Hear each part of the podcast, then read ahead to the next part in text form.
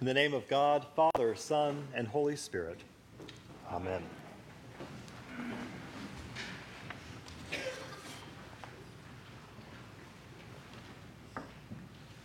It's so wonderful to be home and to be back with you after these past couple weeks away. Jeannie, Jonathan, and I met up with my brother and his family in Yellowstone, and then we ended up working our way down to the Grand Canyon, hitting just about every national park that we could along the way. It was a great trip. It was also a lasting reminder of just how awesome nature and the power of God's creation can be. Some of the things we saw truly left us feeling like we were on another planet. And that doesn't even count the one night we spent in Vegas. and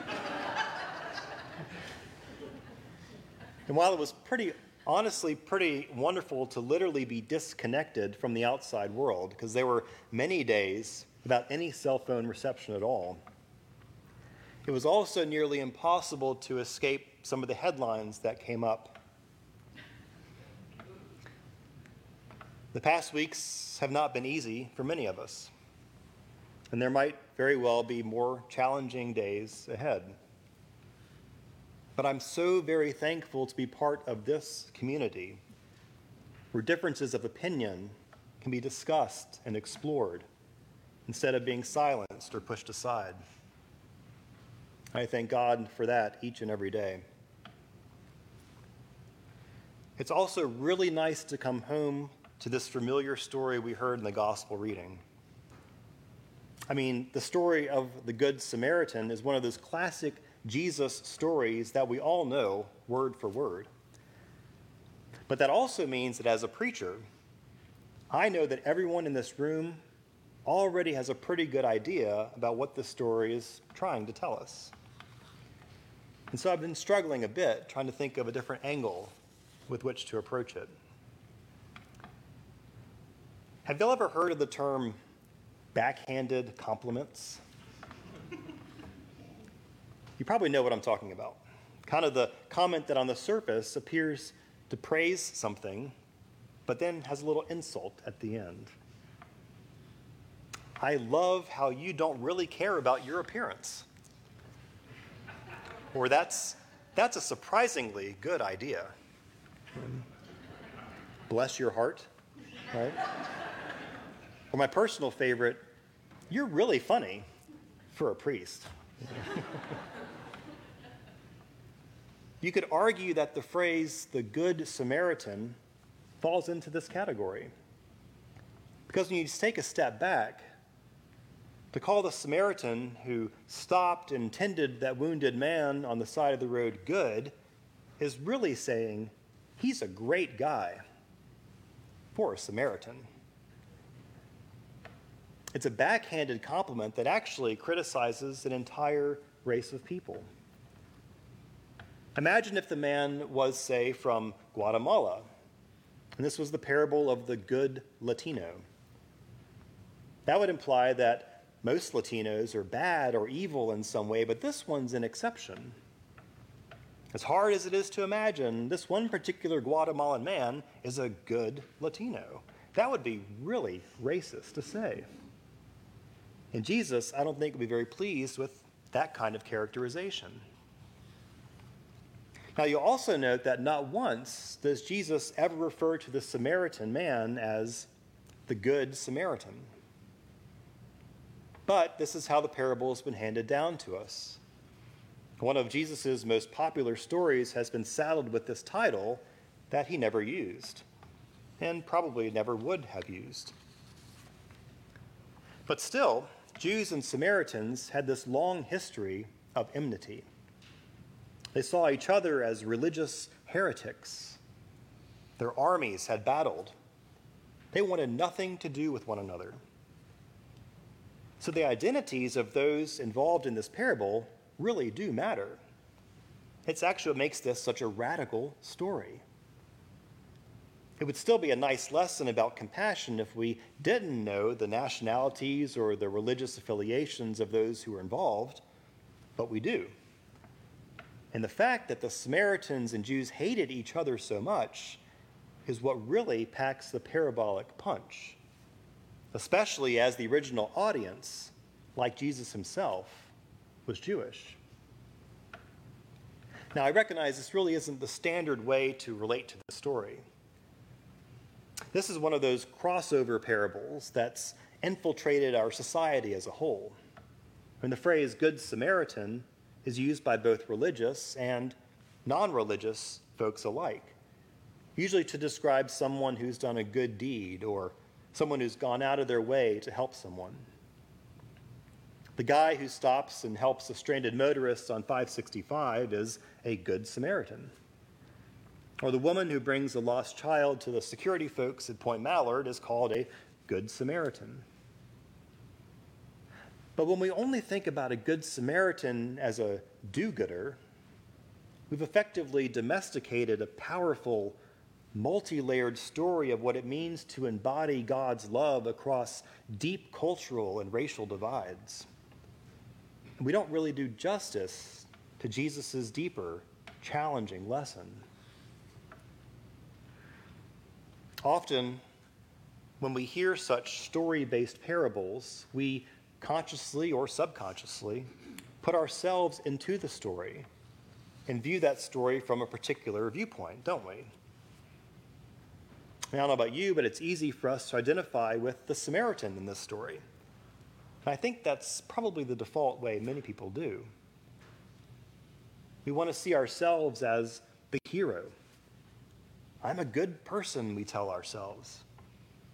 Despite all of our personal faults or our blindness to and complicity in things, we want everyone to know that at our core, we are good people. I mean, we're in church, right?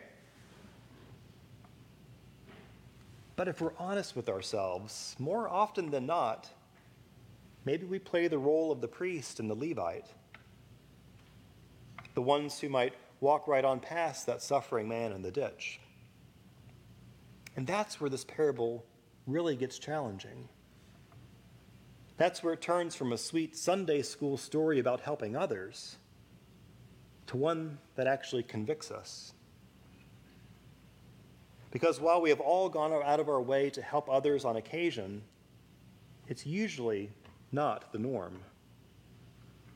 If it were, there would be no need for Jesus to tell the story. If concern for others was the default mode of the human condition, rather than the inward looking self centeredness, this parable would not be necessary. And if reaching across the great divide to help those who don't look like us or act like us or even like us was the way we normally interacted with others, we wouldn't need this parable. But it's not. So we do. Leaving our comfort zones to help others is often the exception, not the rule. Which is precisely why Jesus tells this compelling story in the first place, and why he chooses the Samaritan as the hero of a story told to a Jewish audience. I'm not exactly sure what the modern equivalent might be. Maybe the Samaritan would be an immigrant who stops by to help someone who had just attended a rally at which immigrants were demonized and dehumanized. Or perhaps the Samaritan might be a gay man, binding up the wounds of an evangelical pastor who had been spewing hate from the pulpit. Who knows? But the point is that the surprising juxtaposition of Samaritan and Jew would have been both jarring and shocking to Jesus' original hearers. And this mind blowing, boundary busting parable actually transcends the nice, feel good story that's often portrayed. As the Samaritan traveled along that road to Jericho and witnessed the man, we hear that he was moved with pity. Other translations say he had compassion on him. But it moves beyond mere pity or compassion. He saw the man's humanity, not his ethnicity or his politics or his religious views. he traveled down the road that day, he saw the man wounded by using the x ray vision of divine compassion, looking past exterior difference and right into the very heart of a physically broken fellow child of God. Perhaps the man in the ditch was in the priest and Levite's thoughts and prayers as they passed on by. But the Samaritan is moved to action. He binds up his wounds, takes him to an end, takes care of him, and provides for his continued healing. That is faith in action, not just faith in theory. The thing is, true faith cannot be beholden to outward appearances or deeply held worldviews. As much as we want to believe that eternal life is reserved for our kind, that's not how it works. Much to the chagrin of so many of us with those deeply held worldviews. But that's what started this whole thing in the first place, isn't it? The lawyer's question about what one must do to inherit eternal life. As it often does with Jesus, it all comes down to two things loving God and loving neighbor. So simple, yet so hard, and the ongoing spiritual challenge of our lives. And so I'll end this morning with the same prayer that St. Paul prayed for that new and struggling community of believers in Colossae. I pray that we all may be filled with the knowledge of God's will and all spiritual wisdom and understanding, so that we all may lead lives worthy of the Lord, bearing fruit in every good work and growing in the knowledge of God. Amen.